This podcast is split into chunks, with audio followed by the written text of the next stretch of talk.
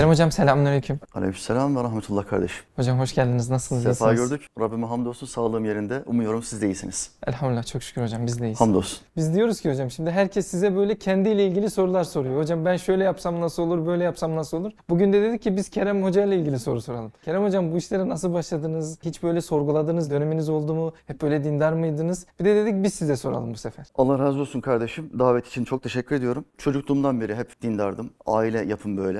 Ee, Babamlar, dedemler 1950'lerde Yugoslavya'dan kaçmışlar. Komünizm idareyi ele alınca, dini yaşamak yasak olunca, Kur'an okumak yasak olunca bütün mal varlıklarını orada bırakmışlar. Kaçmışlar buraya gelmişler. Tabi orada yaşayamadıkları için dini doğru dürüst. Burada rahat bir şekilde yaşamaya başlamışlar. İlmi eğitim alamadıkları için biz çocuklarını Kur'an kursuna daha ufaktan itibaren göndermeye başladılar. Allah onlardan bin kere razı olsun. Amin. Yaptığım ve yapacağım bütün hayırlı amellerimin, hayırlı işlerimin sevabının bir mislini dedeme, babama, amcamın ruhlarına, amel defterlerine Mevla göndersin. Bu duayı da etmem lazım çünkü bugün insanlara hitap ediyorsak, yüz binlerce insan bizim vaazlarımızı izleyip doğru yola geliyorsa, burada büyük bir amel, büyük bir iş var demektir. Bunlardan büyük bir gelir elde ediyoruz demektir. Bu geliri paylaşmasını bilmemiz lazım. E, Büyüklerimiz bizi Kur'an kurslarına göndermeseydi ufak yaştan itibaren, biz bu hizmetleri yapıyor olamazdık. Hocam şimdi az önce dediniz ki bu geliri paylaşmamız lazım dediniz. Şimdi biz böyle ateizmle alakalı konularda çok fazla çalışma yapıyoruz. Sokak röportajları çekiyoruz. Böyle gençlerle de sokakta böyle röportajlar yaparken insanların da bu aklında takılan sorular oluyor. Onlar için de bir ders yaptık hocam.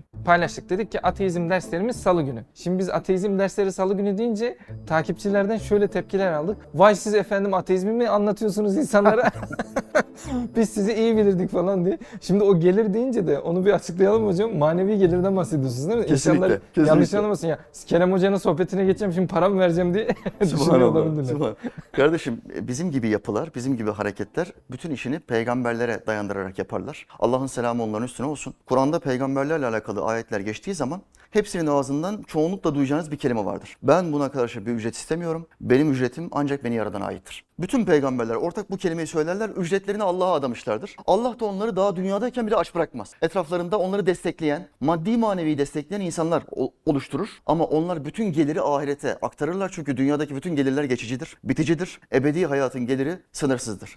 Dağılmadan önceki süreçte Yugoslavya'ya idare geliyor. Bir darbe ile komünizm idareyi ele alıyor. Tito denen bir Allahsız, İslam düşmanı bir adam idareyi ele alınca halkın çoğunluğu Müslüman mı gavur mu bakmadan dine dair hiçbir şey olmayacak. Komünizm idaresi üzerine halka da bunu despoti bir şekilde yansıtıyor. Kimin evinde Kur'an'a dair herhangi bir şey bulursak hapse atarız. Kimin elinde sahip olduğunu söylediği hayvanları, tarlaları, bağı, bahçesi, yazlığı, kışlığı varsa bunların tamamı artık devlete aittir. Ve büyük bir servetimize de e, el koyuyorlar komünizm idaresi. Zaman zaman sohbetlerimde bu mizahı yapıyorum. Neden komünizme düşman Kerem Hoca? Çünkü komünizm olmasaydı şu anda trilyarlık bir adamdı. Kendimize ait bir medrese kurmak için bir derdimiz tasamız olmazdı. Zaten trilyarlık bir adamdım. İstediğim her şehirde medrese kurabilirdim. Ama komünizm geldi. Dedelerimin, babalarımın bütün mal varlıklarına el koydular. Buraya göç etmek zorunda kaldılar. Orada imza atacaksın. Bütün mal varlığımı Tito hükümetine teslim ediyorum, bırakıyorum. Hiçbir hak talep etmeyeceğim diye imza attılar ve trenlerle buraya akın akın göçtüler. Direkt İstanbul'a gelmişler, göçmüşler. 50 yıllarında. Ee, buraya gelir gelmez büyük bir zenginlikten müthiş bir derin fakirliğe geldikleri için e, aileyi geçindirmek adına çalışmaları gerekiyor. Babam 7 yaşında, amcam 9 yaşında, dedem 55 yaşlarında. De, gece gündüz çalışıyorlar. Ve yedikleri yemek şu. Sabahleyin e, biber ekmek, akşamleyin tuz ekmek. Biber ya da tuz yanında bir katık olarak ekmeği bibere ya da tuza banıyorlar. Üzerine yiyorlar. O gün kahvaltıda 4 tane 5 tane zeytin varsa biz kendimizi zenginlerden addederdik derdi babam. Zeytinleri de nasıl yiyorsunuz baba? Zeytinlerin üzerine ekmeğimizi banıyoruz diyor. Zeytini yemiyoruz. Fakirlik böyle bir şey, yokluk böyle bir şey. Biz yıllarımız böyle geçti. Bu e, yokluk içerisinde çalışırken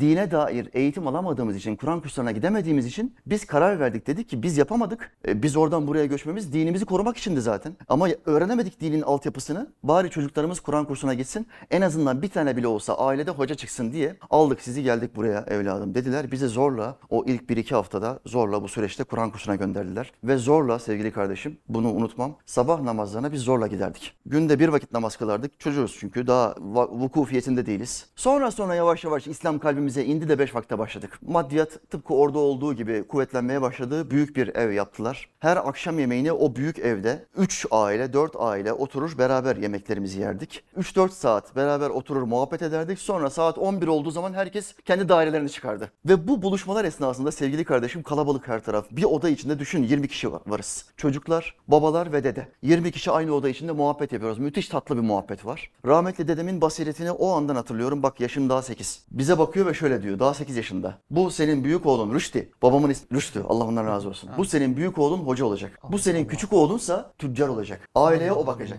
Bu aileye bakamaz. Ama bu çok insanın hayatını kurtarır. Benim adımı daha 8 yaşında adamın yaptığı tespite bak. Buna basiret deniyor. Hayatımız böyle geçti kardeşim. Tam böyle e, bir ayet var ya bugünümüze de çok bakıyor İbrahim suresinde. Onlar seve seve bile bile dünya hayatını ahirete tercih ederler diye. Tam tersi bir örnek olmuş yani. Allah inşallah böyle sahabeler gibi hicret sevabı versin. Çünkü her şeyi Amin. bırakıp gelmek gerçekten çok zor. Amin. Çok zor. Şu olabilir yani geçmişe doğru baktığım zaman gelmeselerdi ne olurdu onu da kuruyorum kafamda. Gelemeselerdi ne olurdu? Ben böyle etkili bir vaiz olabilir miydim? İnsanların hayatını kurtarabilir miydim? Yani kardeşim o bollukta, o zenginlikte, o rahatlıkta bu çileye, bu sıkıntıya, bu strese, bu riske girme ihtimalin çok düşük. Çok düşük zaten. Eline attığın bal. Topraklar sana ait. Binlerce hayvanın var ve çok zenginsin. Neden ben böyle bir strese gireyim ki? İnsanların hayatını kurtarmak adına. Dolayısıyla Allah'ın yaptığı her işte mümin için güzel olan bir taraf vardır. Hocam peki e, eşiniz de kaç yaşında ve nasıl evlendi? Ee, 21-22 yaşlarında askerden geldim 5-6 ay geçti. Tabii ticaretle de uğraştığımız için maddi durumumuz çok iyiydi.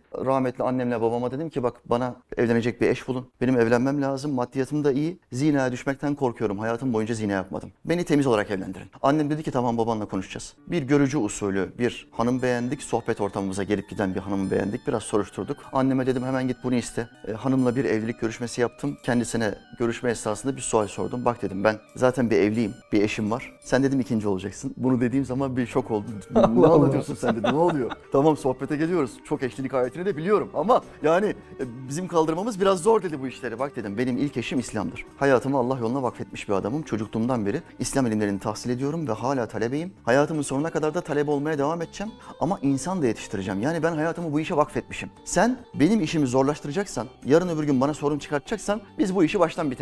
Kavgayı baştan yapalım. Bu görüşme burada kalsın. Başka birisine bak. Ama yok ben sana destek olurum. İslam'a hizmetinde sıkıntı çıkartmam. İstediğine Kur'an öğret, istediğine tefsir öğret. istediğin yerde sohbet halkası kur. Ben karışmam, aksine destek olurum diyorsan başımın tacısın. İkinci eşim olur musun dedim. Seve seve olurum dedi. Zaten ben de Allah yolundayım görüyorsun. Ben de kadınlara hizmet yapıyorum. O da kadınlara sohbet yapan bir bayandır elhamdülillah. İki taraftan da biriktirmeye devam ediyoruz kardeşim.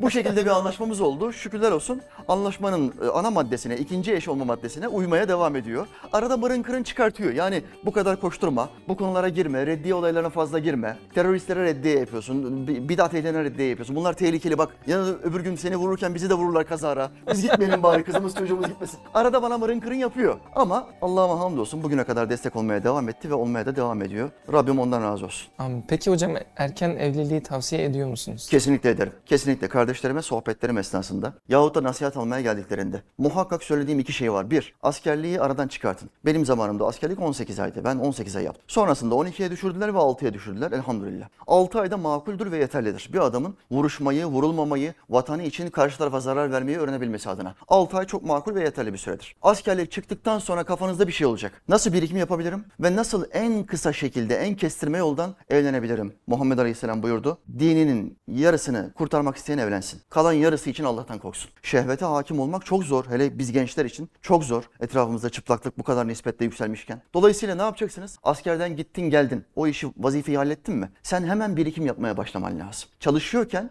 gelirinin dörtte ikisini, yarısını, yarısını geçimin için kullanacaksın. Ailene destek olacaksın ve kendi geçimin için. Yarısını köşeye atacaksın. Ve diyeceksin ki böyle bir param yok. Benim böyle bir param yok. Bu para benim ilerideki evlilik param, imanımın yarısını kurtarma param. Diyeceksin ve atılımını yapacaksın. 21, 22, 23. Bu anlarda bombayı patlatman ve evlenmen lazım. Sonrasında ne oluyor? Sonrasında 28, 29, 30'a geldiğin zaman daha inciğine boncuğuna bakıyorsun. Daha fazla seçici oluyorsun ve evde kalıyorsun. Evde kalma tabiri sadece kadınlar için geçerli Evet. değil. Erkeğin evde kalmışı kadından daha beter. Hiç beğenmiyor. Hiç beğenmiyor. 40 yaşına gelmiş kardeşim. Sana bir dua edeyim ister misin bir evlenesin? Hocam daha henüz erken. Ya 40 olmuşsun kardeş.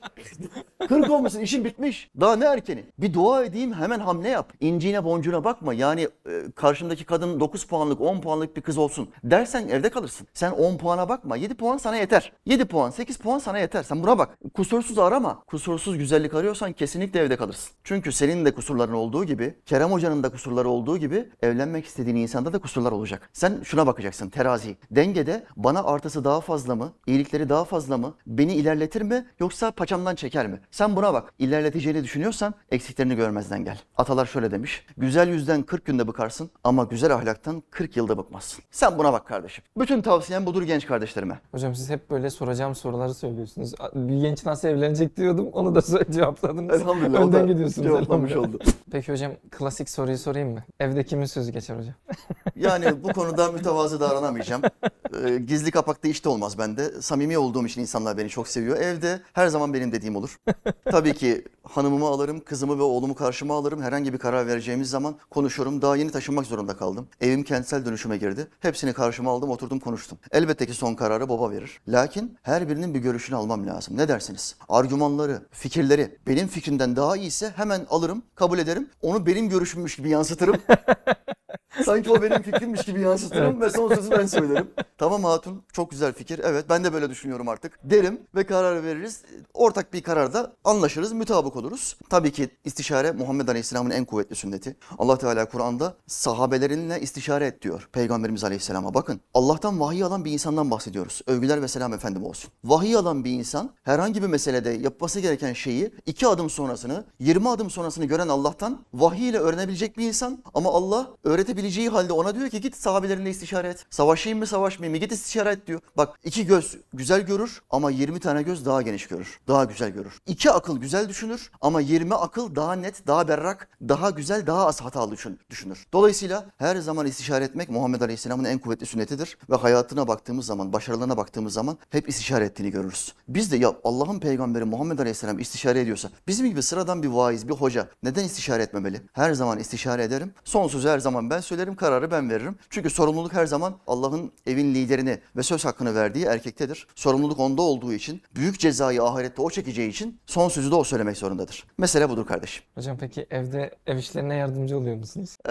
bu da bu da yine sorulan suallerden bir tanesi. Bu konuda çok eksik olduğumu itiraf ediyorum kardeşim. Muhammed Aleyhisselam bile ev işlerinde hanımlarına yardımcı olurdu. Fakat ben bu konuda arızalı, eli işe gitmeyen, hiç anlamayan bir adam olduğumu itiraf ederim. Birçok konuda uzmanlığım var ama ev işlerinde hiçbir uzmanlığım yok. Hanım haftanın bir günü ya da iki haftada iki gün annesine gider. Annesine gittiği zaman kendime bir çay bile koymam. Yani sabah kahvaltısında ve akşam yemeğinden sonra muhakkak çay içmek istiyorum. Çok seviyorum çayı. Ama hanım evde yoksa çay demlenmez. Basit bir şeydir çay demlemek nedir yani? YouTube'dan bir dakikalık bir video izlesen yaparsın ama elim gitmiyor. Yemek yeme. Hemen dışarıya çıkarım yemek yerim. Ya da beni davet eden birileri varsa muhakkak o daveti aradan çıkartırım. Hanım evde yokken giderim. Davete icabet ederim. Orada yemek yeriz. Evde kendime peynir ekmek bile kurmam yani. Bu konuda eksik olduğumu söylüyorum. Hanım da bu noktada arada söylediği zaman ya bir çay koyamıyor musun evde ya? Hadi bugün de kalk kahvaltının çayını sen yap. Bir peynir zeytin koy falan diye arada bana takılır böyle. Ben de ona şöyle cevap veririm. Bu ayda elektriği sen ödesen ne olur be hatun?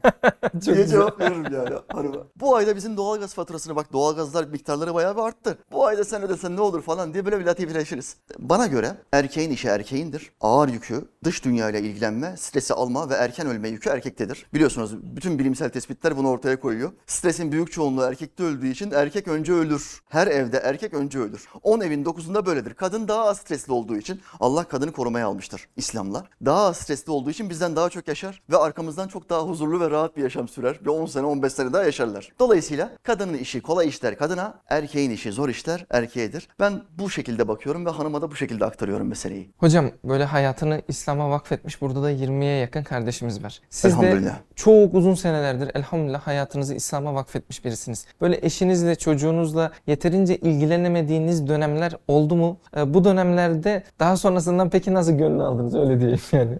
Güzel bir soru. Şimdi vaizlik olayı yani kendini Allah yoluna adama olayı çok az insanın yapabileceği bir şey. Allah bin kişiden bir kişiye bunu nasip ediyor. Bazen 500 kişiden bir kişi de olabiliyor. Çünkü stresi, sıkıntısı ve riski çok fazla. Bu riskin altına girme olayı bir peygamber ahlakıdır. Çok az insan bunu yapabiliyor, nasiplilerden olabiliyor. Ben ailemle yaptığım konuşmalarda her zaman şunu söylüyorum. Muhakkak hakkınıza girdiğim zamanlar olacak. Ama biliyorsunuz ki ben kendimi Allah yoluna vermiş olan bir insanım. Aciz bir şekilde gücümün yettiği kadar kendimi onun hizmetine adamışım ve yapabildiğim kadar hizmet yapmaya çalışıyorum. Siz buna kanaat getiriniz. Bu işten vazgeç, azalt, İslam hizmetini azalt falan diye bana boşuna diretmeyin. Çünkü hepinizden daha değerlidir İslam sevgim. Hanımımdan da, babamdan da, anamdan da, çocuklarımdan da Allah yoluna cihadım, hizmetim daha değerlidir. Çünkü hanımım, çocuğum beni terk edebilir. Koca Nuh peygamberi terk etti. Koca Lut peygamberi çocuğu terk etti, hanımı terk terk etti. Beni de terk edebilir, bırakabilirler. Yaptığım bir hata sebebiyle ya da İslam'a olan fazla bağımlılığım sebebiyle aşırıcısın diyebilir. Bir gün terk edebilir. Ama İslam beni terk etmez. Allah beni terk etmez. Dolayısıyla ben yüzümü Rabbimden ne olursa olsun dönmeyeceğim. Hatam da olsa, günahım da olsa, kusurum da olsa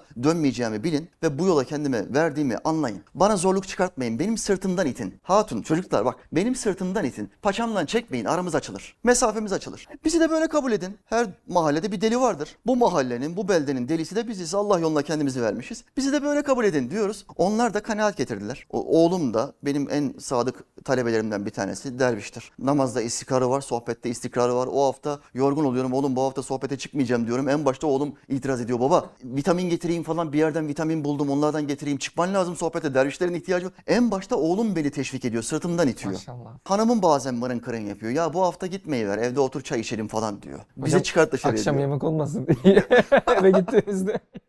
Ya işte onlar kardeşim kanaat getirmiş vaziyettiler. Fakat gönüllerini almasını da bilirim. O hafta çok çekim oldu. Sağa sola gittim çekim yapmaya, soruları cevaplamaya. Şehir dışına çıktım. Yoğun çalıştım. Hafta sonu muhakkak ya da hafta arası e, daha etraf sakinleşiyor. Hanım da diyor ki sen niye bizi hafta sonu çıkartmıyorsun da hafta arası çıkartıyorsun dışarıya diyor. Ben de ona şöyle diyorum. Hafta sonu herkes çıkar. Hafta arası zenginler çıkar. İnsanlar hafta arası çalıştığı için dışarı çıkamıyor. Zenginler ya biz sanki zenginmişiz gibi hava atıyorum ona. Hafta arası zenginler çıkar diyorum. Onları dışarıya hafta arası yemeğe, gezmeye çıkartıyorum. E durumumuz bu şekilde. Yani onların gönüllerini bu şekilde almaya çalışıyorum. Şimdi e, biz biliyoruz ki Allah'ın işinin tabii ki tatili yok. Bizim pazar gibi, cumartesi hadi yatıyorum gibi bir işimiz yok ama e, tatil yapacağınız zaman insan e, ister istemez bunalıyor. E, ne kadar yapıyorsunuz, nasıl yapıyorsunuz ya da mesela? Onları sorsak olur mu? Şimdi tabii ki olur. Maddi durum kuvvetli olmadığı için, bir gelir olmadığı için tatillere beni davet ediyorlar. Sevenlerimiz çok. Bazılarının yazdıkları var. Bazıları yazdığı falan yok bir yer bulmuş. Bir yer keşfetmiş. Hocam şuraya gel seni bir iki gün götüreyim. Uzaklaş. Soru falan cevaplamayacaksın. İnternette kapatacağım diyor. Soru cevaplamak yok diyor. Uzaklaş diyor. Rahatlatmak için bizi insanlar, sevdiklerimiz bir yerlere davet ediyor. Hafta arasını tercih ediyorum ve bir gün ya da iki gün şehir dışına çıkıyorum. Dinleniyorum. Biraz mümkün olduğu kadar uzak kalıyorum. Ancak çok acil durumlar bana hızlı bir şekilde talebelerin ulaşmak zorunda olduğu durumlar olduğu zaman kardeşlerden ulaşıyorlar. Vazifemiz bazen kardeşim o kadar kritik ki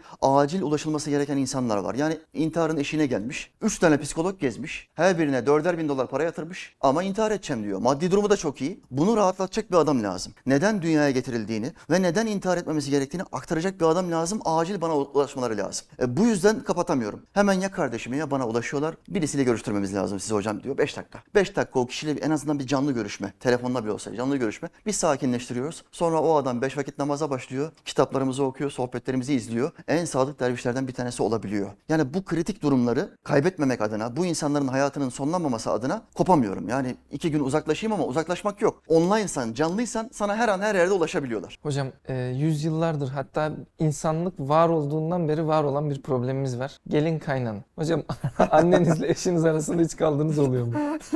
Rahmetli anacığımla kanserden vefat etti. Allah ona rahmet etsin. Kendi ellerimde toprağa verdim. Çok hayırlı, saliha bir kadındı. Anacığımla eşimin kavga ettiği, sıkıntı çıktığı ya bir kez bile olmadı. Allah. Rabbime hamdolsun. Bir kez bile ol- olmadı. Çok anlayışlı bir kadındı. E, Eşim de bu noktada İslami bir terbiye aldığı için hiçbir kavga çıkartma, bir fitne çıkartma olayı falan şu ana kadar hiç olmadı hamdolsun. Ama olsaydı ne olurdu? İslami tavrı sana söyleyeyim. Olsaydı bile her zaman tavrım anam tarafından olurdu. Çünkü eşimin benim üzerimde çok büyük hakkı var. Fakat hiçbir zaman anamın ve sonra gelen babamın hakkının yanına yaklaşamaz. İslami olarak bir insanın üzerinde hocasının hakkından bile daha üstün ana hakkıdır. Babasının hakkı bile anasından üç kat sonra geliyor. Muhammed Aleyhisselam'a diyor ki sahabeye Allah Resulü benim üzerimde Allah ve Resulünden sonra en çok kimin hakkı vardır? Annenin. Sonra kimin hakkı vardır? Annenin. Peki sonra ya Allah Resulü? Yine annenin hakkı vardır. Ondan sonra babanın hakkı vardır diyor. Bakın baba, baba olmasaydı sen olmazdın. Ama yükün büyük çoğunluğunu çocuk doğurma konusunda bakın. Evet erkek daha büyük stres yaşıyor dünya hayatıyla geçinme noktasında. Fakat çocuk doğurma olayı o kadar kritik bir olay ki, o kadar büyük bir ibadet ki Muhammed Aleyhisselam buyuruyor ki bir anne çocuğunu doğururken ölürse şehit olur. İki, lohusa halinde ölürse yani doğurduktan sonra 40 günlük bir kan boşaltma. Vücudundaki pis kanı dökme durumu var. Bu kadın yine şehittir diyor. Savaşırken ölen bir erkek mücahit gibidir diyor bu kadın. Bu kadar kritik bir dönem. Dolayısıyla asla eşimin hakkı annemin hakkı kadar büyük olamaz. Her zaman annemin hakkını korurdum. Fakat bunu eşime yansıtmazdım. Yani eşinin yanındayken eşinin tarafını tutuyormuş gibi davran. Annene hakaret etme, küçümseme ama eşinin tarafını tutuyormuş gibi davran. Çünkü onunla yaşıyorsun ve hayatını onunla devam ettireceksin. Annenin yanındayken evet bazı hataları var ama şöyle de yapmak lazım. E, Ben onu da haklı görüyorum gibi ikisinin arasını bulman lazım diyor İslam. Muhammed Aleyhisselam buyuruyor ki eşiyle annesi kavga yaptığı zaman karısının tarafını tutan erkeğe yazıklar olsun.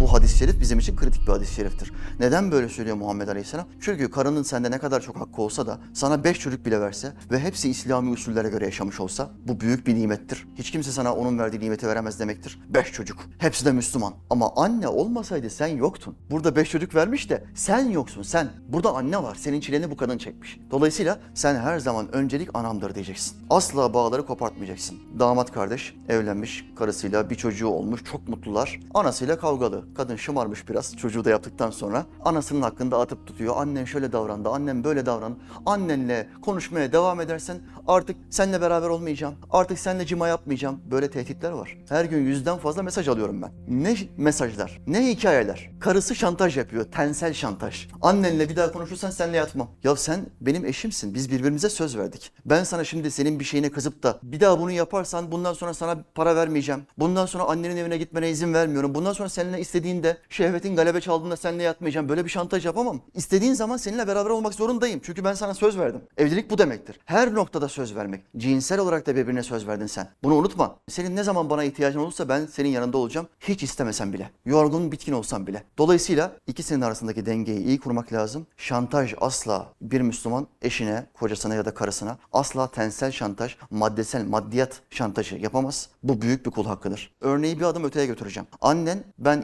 inanmıyorum artık dedi. Deist oldu, ateist oldu, dinden çıktı, mürted oldu. Annenle bağını kopartamazsın. Anneni sırtında taşımak, bütün ihtiyaçlarını hala gidermek zorundasın. Ve sen artık mürted oldun, ben seninle işim bitmiştir, bir daha seninle görüşmeyeceğim diyemezsin. İslam anaya babaya böyle bakıyor. Kal diğer o sıkıntılar, tartışmaların hepsini çöpe at. Örnek bu. Mevla Teala Hazretleri bütün erkek kardeşlerime bu tür diyaloglarda doğru kararı vermeyi, doğru hamleler yapmayı ve doğru kelimeleri seçmeyi nasip etsin kardeşim. Bildiğimiz kadarıyla tekvandoyla uğraşıyorsunuz. Önceki hayatınız öyle çok Tabii, fazla tabii, uğraşmışsınız. Bu nasıl başladı hocam? Şimdi tabii Kur'an kursuna falan gidiyorken bizim de bir sosyal hayatımız var. Babam sporcu, kardeşim sporcu. Sporu seven bir aileyiz. Babam her hafta iki defa halı saha maçı yapar. Ben onu izlemeye giderim. Hafta sonları Fenerbahçe'nin maçı olur. Evde babamla Fenerbahçe'nin maçını seyrederiz. Bizim Arnavutlar biraz disiplinlidir. Çocuklarının kendisine sarılmasına, öptürüm, e, öpmelerine falan pek izin vermezler. Ama Fenerbahçe'nin her golünden sonra atlarım babamın üstüne. doya doya babamı öperdim. Hiç unutmam. O da hiçbir şey demezdi çünkü çok severdi Fenerbahçe'yi. Yani böyle bir ortam. Maç izlemenin yanında, babamı izlemenin yanında bir de bir bağımlılığım var. Dövüş filmleri seyretme. Benim çocukluğum zamanında 10 yaşlarında, 11-12 yaşlarında Bruce Lee ve Van Damme diye iki artist, iki dövüş ustası. Bunların filmleri devamlı oynuyor ve ben bunları seyrediyorum. Hareketleri bokstan bana çok daha çekici, bir güreşten çok daha çekici ve estetik geliyor. Ya bunlar yapabiliyorsa ben de yapabiliyorum diye çocukluğumdan itibaren aklımdan geçiriyorum. Zaman zaman onlardan gördüğüm, filmlerden gördüğüm hareketleri yapmaya çalışıyorum ve oluyor. 100 tekmeden sonra, 200 tekmeden sonra tekmelerim oturmaya başlıyor. Dedim ki ben bu işi yaparım. İmam Hatip'e gittim ve daha ilk haftasında bir yazı asıldı İmam Hatip'in girişine. Bu İmam Hatip'te, Zeytinburnu İmam Hatip'te tekvando kursları başlayacaktır falanca hocanın eğitim altında. Benim için büyük bir nimet. Ve İmam Hatip'te tekvando eğitimine başladım. Orada 3-4 sene devam etti. Sonra fa- farklı spor salonlarına da gittim 1-2 sene daha. 5-6 yıl tekvando yaptım ve çıraklıktan ustalığa gittim. Ee, Siyah kuşak birinciden aldım. Birkaç sporcunun yetişmesine de vesile oldum. Tekvando eğitimi fiziksel ve ruhsal olarak bende büyük bir gelişim ortaya koydu elhamdülillah. İnsan dövmemeyi öğrendim. Normalde dövme öğrendiniz. Normalde insanlar şımarırlar. O aldıkları eğitimi kötü yolda kullanırlar. İnsanları gasp edeyim, üstünlüğümü onlara göstereyim, zorbalık yapayım, benim dediğim olsun, onları liderleri olayım diye kullanırlar. Fakat ben de İslami bir altyapı olduğu için, kul hakkını çok iyi bildiğim ve bu konuda titiz olduğum için bunu kötü kullanmadım. Ve Allah'a hamdolsun dışarıda bir tane kavgam yoktur. Bir iki defa zorda kaldım, sıkıntıya düştüm ve dövüşmek zorunda kaldım. E, dinime hakaret ettikleri için dövüşmek zorunda kaldım. Ve e, ayağımın ya da elimin ayarı olmadığı için sıkıntılı, ciddi sıkıntılı şeyler oldu. Hocam yeri gelmişken bir şey daha soracağım. Hocam Diablo Immortal'da 112 seviyeyim. Tavsiyeleriniz var mı? Kardeşim yani Ee, şöyle bir tavsiyem var sana. Immortal'ı bırak çöp. Öyle mi? Çöp neden? Neden? Çünkü ben Diablo'nun tüm serisini oynam- oynamış bir adamım. İzometrik RPG hastası olduğum bir sistemdir. Tüm serisini oynadım. Ee, en son Diablo 4 çıkıncaya kadar Immortal oynadım. Diablo 4 çıktığı zaman BMW'ye bindikten sonra Şahin'e dönmek gibi. Hemen sildim Diablo Immortal'ı çünkü arasında ciddi anlamda müthiş bir kalite farkı var. Adamlar çıtayı zirveye taşımışlar. Zaten oyunun puanlarına baktığın zaman 96-97 civarı. Müthiş yaptılar. Türkçe altyazı var. Bizi de biz Türkleri de artık insan yerine koyuyorlar ve Türkçe altyazı yapıyorlar. Konuyu, senaryoyu anlıyorsun. Biliyorsun Diablo'nun temelinde şeytanları ve sahte tanrıları kesme vardır. Biz Müslümanlarda da en büyük özellik nedir? Putları yıkıyoruz. Putları yıkma, tanrıları kesme olayı bizde zirveyiz yani. Bu, bu bizim için büyük bir e, hamle hare- hareketidir ve keyif alırsın. Tavsiyem şu, sana ricam şu. Immortal'ı hemen sil. Bak o- onu yükle, bir dene demiyorum. Kesin olarak hemen sil, zamanını bu tarafa verme. Diablo 4'ü indir, hemen başla. Putları neden yok etmek zorundayız anla. İslam'a olan bağlılığının artacağını temin ederim sana kardeşim. Temin ederim. Bak müthiş bir oyun yapmışlar. Her gün bir saatimi veriyorum hala. Bak soru falan yoksa, sohbete falan hazırlığım yoksa hemen otururum bir saat Diablo 4'ü oynarım. Sonra kapatırım haberlere, işte aileye falan geçerim. Sana tavsiye ediyorum. Hocam şey çok zor. Şimdi e, Diablo gibi oyunlar özellikle çok bağımlılık yapan oyunlar. Kesinlikle. Bir saat sonra nasıl kalkıyorsunuz?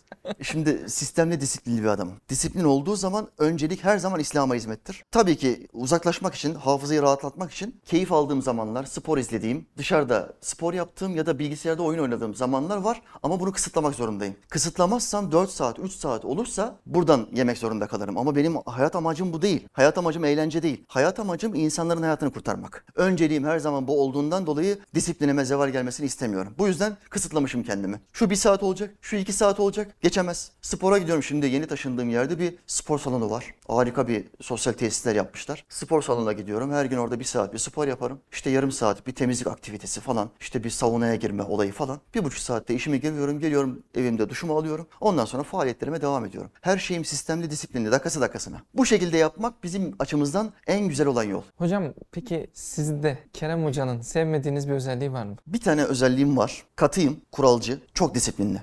Disiplinim ve kuralcılığım o kadar fazla ki bazen hızlı bir şekilde etrafımda beni seven insanları benden uzaklaştırıyorum. Yani kritik bir hizmetimiz var. Çok riskli, kritik. Yani bir videoda yanlış bir kelime kullansan hakkında dava açılır, hapse kadar yolu vardır. Allah muhafaza evet. Riskli bir olay. İşinde ciddiyetsiz herhangi bir kardeş girdiği zaman ekibimizin içine, bizim ekip de 30-40 kişilik bir ekip. Allah'a hamdolsun yükümün büyük kısmını bunlar paylaşıyorlar. Ben kritik, zor olan kısımları hallediyorum. Bunlar teknolojik meseleleri bunlar biliyorlar. Bütün videoları kesme, yayınlama, başlıkları koyma olayları tamamı bunlarda. Bu kardeşlerden herhangi bir tanesinin benim paçamdan çektiğini, sırtımdan itmediğini, beni geliştirmek, ilerletmek için değil de yavaşlatmak istediğini görürsem, hafife alma, görürsem işte e, kardeşle hemen bağımızı kopartıyorum. Çok disiplinli ve katı, kuralcı bir adam olduğum için kardeşim ayrılmamız lazım. Artık seninle devam etmek istemiyorum. Bizden çok daha kaliteli, çok daha üstün hocalar vardır. Kur'an diyor ki her bilenin üstünde muhakkak bir bilen vardır. Muhakkak bizden daha iyileri vardır. Sen onları bul. Bizden daha iyileriyle beraber olursan daha iyi gelişirsin diye mesafe koyuyorum. Asla kırılma, gücenme yoktur. Bizden ayrılan ya da bizim yolumuzu ayırdığımız insanlar vardır. Bunlarla ne zaman yolda görsem selamlaşırım, sarılırım, hal hatır sorarım. Fakat Allah yoluna çok güvenmediğim adama sırtımı vermem. Muhakkak çok güvenmem lazım. Kardeşlerime hep söylediğim bir sözdür. Siz kılıç tutmaktan korkuyorsunuz, cihattan korkuyorsunuz. Bari kalkan tutun, sırtımı kollayın. Ben hepinizin yerine savaşırım Allah'ın izniyle. Çünkü kendime adamışım. Kardeşlerime bunu söylüyorum. Buna güvenmediğim insanla hemen yolumu ayırıyorum. Aslında Muhammed Aleyhisselam'a baktığımız zaman Kur'an Muhammed Aleyhisselam'ı öven ayetler var. Efendimiz Aleyhisselam'a Mevla Teala diyor ki sen onlara karşı kaba ve sert davransaydın o sahabelerin tamamı etrafından dağılıp giderdi. Ben kaba ve sert bir insan değilim ama çok e, disiplinliyim ve kuralcıyım ve yolumu kolay ayırıyorum. Aslında Muhammed Aleyhisselam'ın ahlakına baktığımız zaman yolunu kolay ayır- ayırmıyor. Daha zor ayırıyor. Mesela yolunu ayırdığı bir insan sevdiği bir kardeşi biatını kabul etmiş ama yolunu ayırmış. Yolunu ayırdığı insan öz amcasını öldürmüş. Hazreti Vahşi. Allah ondan razı olsun. Öz amcasını öldürmüş bir insanla yolunu ayırdı ve dedi ki sen tamam Müslümansın. Allah yine de benim kardeşimsin. Biatını da kabul ettim. Ama benim gözüme görünme. Başka yerlerde ol. İslam'a hizmet et ama benim gözüme görünme çünkü acı veriyor. Seni gördüğüm zaman amcamın halini hatırlıyorum. Şimdi bu hissiyatı hissettiğim bazı insanlar var ya. Seni gördüğüm zaman ciddiyetsizliğini, hafife almanı, yaptığın hatanın büyüklüğünü görüyorum. Bana acı veriyor. Demoralize oluyorum. Kardeşim başka yerlerde hizmet yap. Bak dünya geniş, dünya büyük. Ulaşmamız gereken çok insan var. Aramızı açalım. Her zaman benim kardeşimsin. Sana hayır dua ederim. Ama uzaklaşalım, mesafeli olalım. Aramız mesafeli olsun deyip yolumu ayırdığım birçok insan var. Belki beğenmediğim ahlakım olarak bunu söyleyebilirim kardeşim. Bunu da burada sizde itiraf ediyorum. hocam gençliğinizde daraldım, bunaldım dediğiniz ya da böyle e, benim için dönüm noktası oldu şu olay dediğiniz bir olay var mı? Bir olay var. Bunu diğer kardeşlerimin yanında da anlatmıştım. Ev sohbetleri yapıyoruz. İslam eğitimleri almaya devam ediyorum. İşte yaşım 16-17. Ev sohbetlerine başladığım yaş öyleydi. O zaman da başımızda İslam'a düşman olan bir idare, bir hükümet var. Her yerde Müslümanlara bir baskı 28 Şubat dönemlerini çok iyi bilirsiniz. Ev- evlerine gittiğim insanlara dediğim şey şu 10 kişiden fazla olmayın. Çünkü baskın yapıyorlar, terörist muamelesi yapıyorlar. İki gün nezarethane atıyor, atıyorlar bizi. 10 kişiyi geçmeyin kardeşim. Ben 10 kişiyi yetiştireceğim, kendim gibi İslam davetçisi yapacağım. Fazla insana haber vermeyin. Siz gelin yeter diyorum. Bu minvalde sohbetlerimiz devam ediyor. Bir gün bir haber geldi. 10 kişilik sohbetimden 3-4 kişi sohbetimden ayrıldığını söyledi. Artık sohbetlere gelmeyeceğiz hocam. Biz bırakmak istiyoruz dediler. Eski yaşamımıza geri dönüyoruz. Eski yaşamları içkili, kumarlı bir yaşam. Çok moralim bozuldu. Zaten 10 kişiyiz. Adam da arttırmak istemiyorum. Risk alıyoruz. Bir de buradan 4 kişi ayrıldı. Şimdi 5-6 kişiye sohbet mi yapacağım dedim. Moralim bozuldu. Telefon açtım. Beni evine davet eden kardeşime. Dedim ki kardeşim bak benim moralim bozuldu. Burada riski alan benim. Sizin hiçbir tanenizi içeriye atmazlar. Sohbeti yapan kimse, hoca kimse onu atarlar. Bu kardeşler buna rağmen eski hayatlarına geri döndüler ve bizi bıraktılar. Benim moralim çok bozuldu. Ben sohbeti bırakıyorum kardeşim dedim. Bundan sonra vaaz vermek istemiyorum. Kardeşim çok üzüldü ve bana bir kelime kullandı. Bak bu benim hayatımın dönüm noktasıdır. Senin hayatını değiştirecek nasihatin kimden geleceği hiç belli olmaz. Allah söyletir. Ve şimşekler çaktı beynimde. Kelime şu. Hocam sen tamam haklısın. e, bırakabilirsin. Bu senin özgür iradendir. Peki sen bu vaazları bıraktığında o kalan 6 kişi, 7 kişi. Bunlardan herhangi bir tanesi İslam'a karşı kalbi soğusa, namazı bıraksa, eski hayatına, içkili kumarlı hayatına geri dönse. Senin burada bir sorumluluğun olur mu olmaz mı? Kardeşim beynimde şimşekler çaktı. Sayının ne önemi var dedim kardeşim ya. 6 kişi kalmış. Bir kişi kalsan olur. Sen git vaazını yap. Mühim olan burada işi yapmaktır. Allah ahirete gittiğimizde sen niye yüz binlere hitap etmedin Kerem demeyecek. Bu soru gelmeyecek. Şu soru gelecek kesin. Sana ben bir ilim verdim. Bu ilmi ezberlemeni, ayetleri, hadisleri ezberlemeni kolaylaştırdım ve kalbine melekler vasıtasıyla fısıldalar, fısıltılar akıttım, hikmet verdim. Ben sana verdiğim bu ilimleri benim yolumda kullandım mı, kullanmadım mı? İşte bu soru kesin gelecek. Kaç kişi olduğunu Allah sormayacak. Kardeşim dedim Allah'ım senden razı olsun. Hemen hazırlanın iki gün sonra vaaza tekrar geliyorum. İsterse bir kişi kalsın. Biz bu hizmeti yapmaya devam edeceğiz. Bu benim hayatımın kırılma noktasıdır. Belki de o ev sohbetini bıraksaydım Müslümanlar, Müslüman idareciler başa geldikten sonra tabela asmaz, İhramcızade İlim Yayma Derneği'ni kurmaz ve bugün yüz binlere, milyonlara hitap eden bir dernek, bir hizmetçiler ekibi olmazdık, oluşmazdık. O cümle benim hayatımın kırılma noktasıdır. Allah onu kardeşimden razı olsun. Hocam peki hayatınızda böyle bir nihai hedef koydunuz mu? Veya o hedefe şu anda ulaştınız mı? Sevgili kardeşim iki tane hedefim var. Henüz ulaşamadım. Bana çok dua etmeniz lazım. İki nihai hedefim var. Bir tanesi kendimize ait bir medrese, bir gençlik merkezi kurmak. Elbette dernek olduk elhamdülillah. Resmi olarak hizmetimizi devam ettiriyoruz. İçişleri Bakanlığı'na bir derneğiz. Bugüne kadar binlerce insanın hidayetine vesile olduk. Ama benim isteğim şu. Kendimize ait bir medrese, bir gençlik merkezi kurabilirsek ben haftanın 3-5 günü orada kendim gibi İslam davetçileri yetiştirebilirim. İslam davetçisi yetiştirdiğim zaman benim olmadığım her yerde bir anda her yerde olamazsın. Ama seni temsil eden, senin anlattığın gibi İslam'ı anlatan birçok insan yetiştir- yetiştirebilirsin. Muhammed Aleyhisselam her yerde değildi ama talebeleri her yerdeydi. Dünyanın her tarafına dağıldılar. Bugün Çin'de sahabe kabri var. Allah onlardan razı olsun. Bak talebeleri yetiştirdi, İslam davetçisi yaptı ve dünyanın her tarafına dağıttı. Bu usulde eğer nihai hedeflerinden bir tanesi bu, bir medrese kurabilirsem ve İslam davetçileri yetiştirebilirsem İslami aktarımı her tarafa ulaştırabilirim. Bak siz düne kadar Adana'daydınız. Evet. Bugün kardeşlerimiz yetişti. Elhamdülillah geldiniz, kalktınız İstanbul'a ve biz tanıştık. Ve biz bu ümmetin iki dava arkadaşı olarak kardeş olduk. Evet. Birbirimizden haberimiz var. Bir sıkıntınız olsa hemen beni burada göreceksiniz. Bir sıkıntım olsa hemen yanıma geleceksiniz. Bunu her yerde yapabiliriz. Her şehirde ve her ülkede yapabiliriz. Ama bunun için bize ait bir dernek olması lazım. Bunun için maddi durumu iyi olan ve zekata hassas olan zengin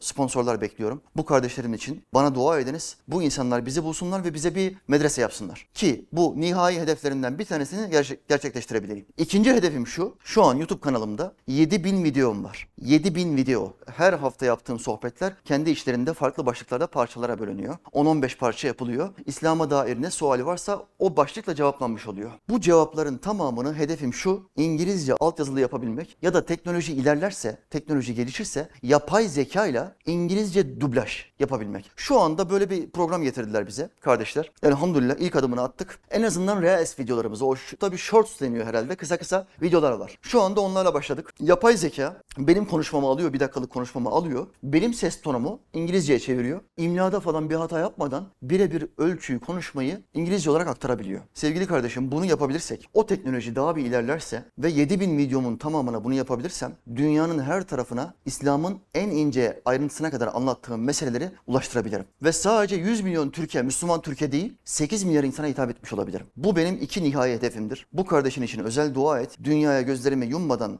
bunları başarabilirsem hidayetine vesile olduğumuz, hayatını kurtardığımız insan sayısı 10 binlerden, 100 binlerden milyonlara çıkacaktır. İnşallah Rabbim bana bu ikisini nasip eder kardeşim. Amin. Şu an geriye dönüp bakacak olsanız gençliğinizdeki Kerem Önder'e vermek istediğiniz tavsiyeler olur mu?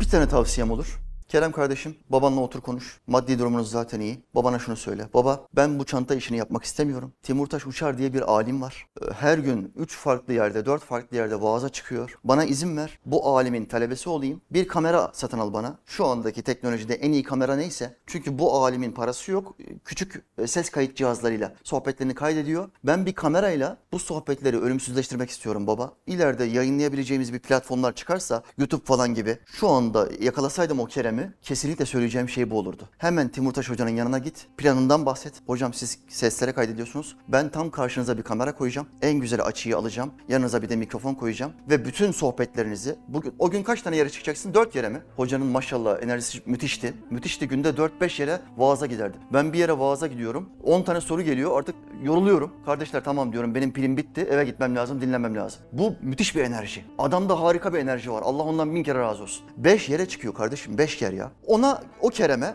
bunu derdim. Kamerayı al, çantacılığı bırak, ticareti bırak, baban sana baksın. Bazı aileler fedakarlık yapmak zorunda. Geçmişte birçok aile bunu yaptı. Çocuklarından bir tanesini Allah yoluna verdiler, hoca yaptılar. Babamdan da ben bunu isterdim ve eminim babam İslam'a karşı çok hassas bir adamdı.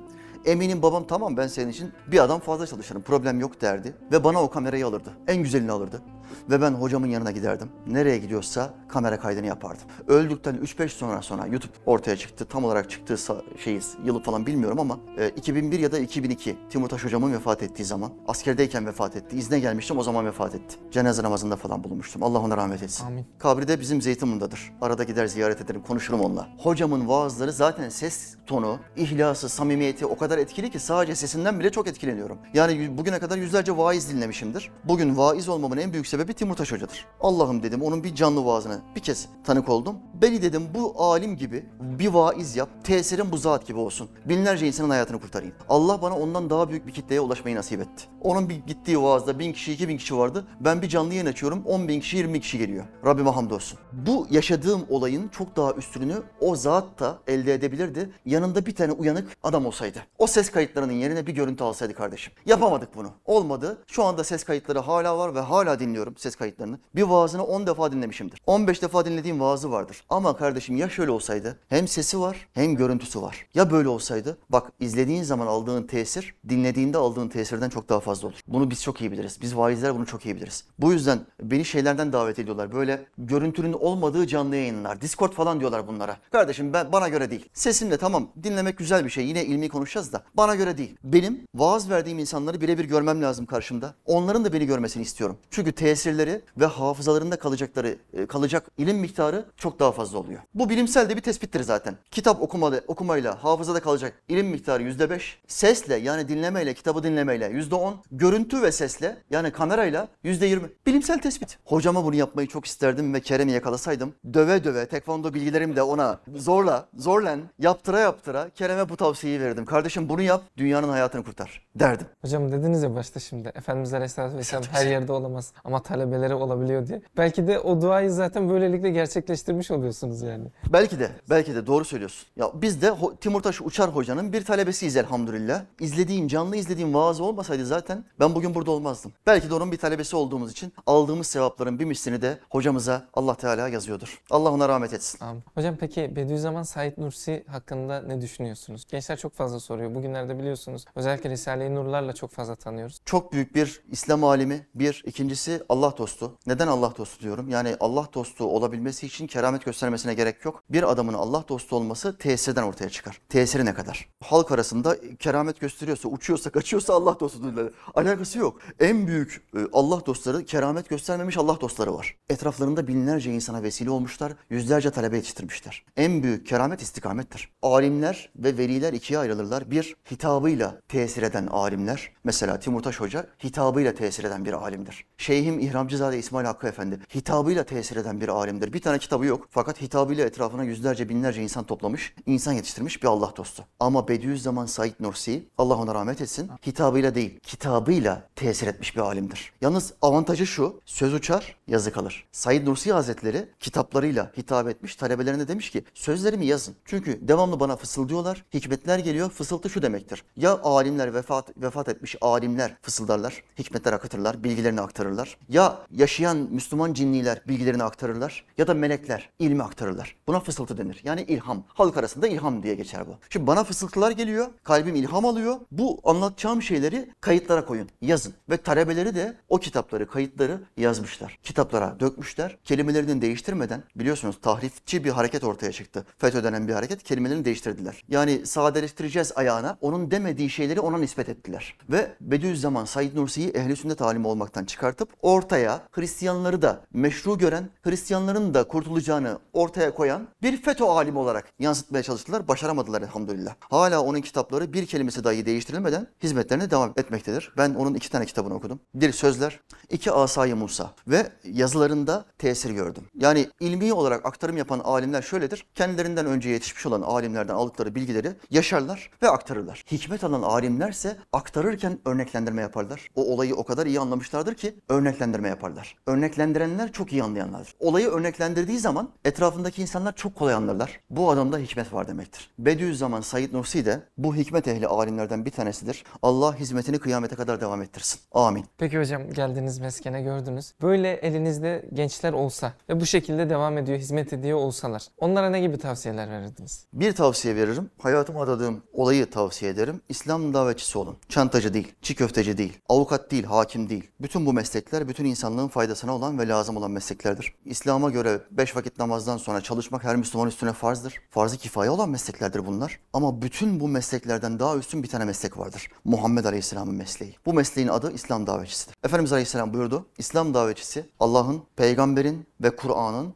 yeryüzündeki halifesidir. İslam davetçisi. Bak bundan daha üstün, daha büyük hiçbir meslek yok. Bütün meslekler bu meslekten sonra gelir. Kardeşim bütün mesleklerde batma, zarar etme, iflas etme ihtimalin vardır. Ama İslam davetçisinin batma, zarar etme, iflas etme ihtimali sıfırdır. Her zaman kardadır. Etrafındaki kalabalık miktarı 10 bin kişi de olsa kardadır. 10 kişi de olsa, 1 kişi de olsa İslam'ı aktardığı için kardadır. O bir kişi ya da 10 kişi 10 tane talebe yetiştirdi. Ve bu 10 talebe ondan öğrendiği bilgileri insanlara aktardı. Bu kişi ölse kabrinde yatıyorken hesap verdi kabrinde yatıyor kıyameti bekliyor. Kabrinde yatıyorken o 10 tane talebe insanlara İslam'ı aktarırken kazandıkları sevap neyse bir misli bu öğretmiş ya bu hoca vesile olmuş ya e, Muhammed Aleyhisselam buyurdu. Hayra sebep olan hayrı işleyen gibidir. E, dolayısıyla bu adama da yazılıyor. E, Stres çok fazla, risk çok fazla kabul ediyorum ama kaybetme riski yok. Dünyevi riskler var. Düşmanın çok fazla olacak. Bu kesin. Öldürülme riskin çok olacak. İftira edilme. Bütün İslam davetçilerine iftira olur. Peygamberlere iftira olduğu gibi sana da iftira olacak. Hakkında yalan haberler ortaya atılacak. E, Zarar göreceksin. Fiziksel olarak da öldürülme riskin olabilir. Öldürülmüş bir sürü hocamız, alimimiz vardır. Bu riskler yüksek ama batma, zarar etme riskin yok. Her zaman kardasın. Hani Kur'an diyor ya, cihad ehline iki hayırdan bir tanesi vardır. Ya ölür, şehit olur, ya kalır, gazi olur. Hem dünya nimetlerini alır ganimet, hem de gazilikle şereflendiği için mahşere peygamberin karşısına gazilik madalyasıyla çıkar. Var mı kayıp? Sıfır. İslam davetçisi de bunun gibidir. Hizmet yapıyorsun, İslam'ı aktarıyorsun. Farklı bir şehre gittin. Yolda araba kazası geçirdin, öldün. Birileri geldi, sıktı, öldün. Sana şehit denir. Tıpkı 15 Temmuz'da sokağa çıkmış tankın altına yatan adamın şehit olması gibi. Sen şehitsin. Kıyamete kadar sevap miktarın artacak. Çünkü İslam için çalıştın. Ve Muhammed Aleyhisselam da mahşerde ve cennette böylesin. Böyle. Bundan daha büyük bir imkan yok. Bundan daha büyük bir kar yok. Bu yüzden aynen mesken gibi, aynen bir sözler köşkü ya da Çınaraltı gibi bu yerlere çok çekimler yapmaya gittim. Bir ekibimiz var İhramizade İlim Yayma. Bu ekiplere ve bu kardeşlerimin tamamına tavsiyem şudur. İslam davetçisi olun. Allah rızası için biraz hatırım varsa, biraz ilmimize hürmet ediyorsanız bu nasihatimi unutmayın. İslam davetçisi olun kardeşim. Allah razı olsun. Cümlemizden inşallah. Hocam valla çok keyifli bir sohbet oldu. İnşallah sizi Eylül, Ekim gibi bir de gençlerin burada olduğu, buranın dolduğu olduğu bir günü bekliyoruz. Canlı canlı göz Evet, göze yani. göz göze İnşallah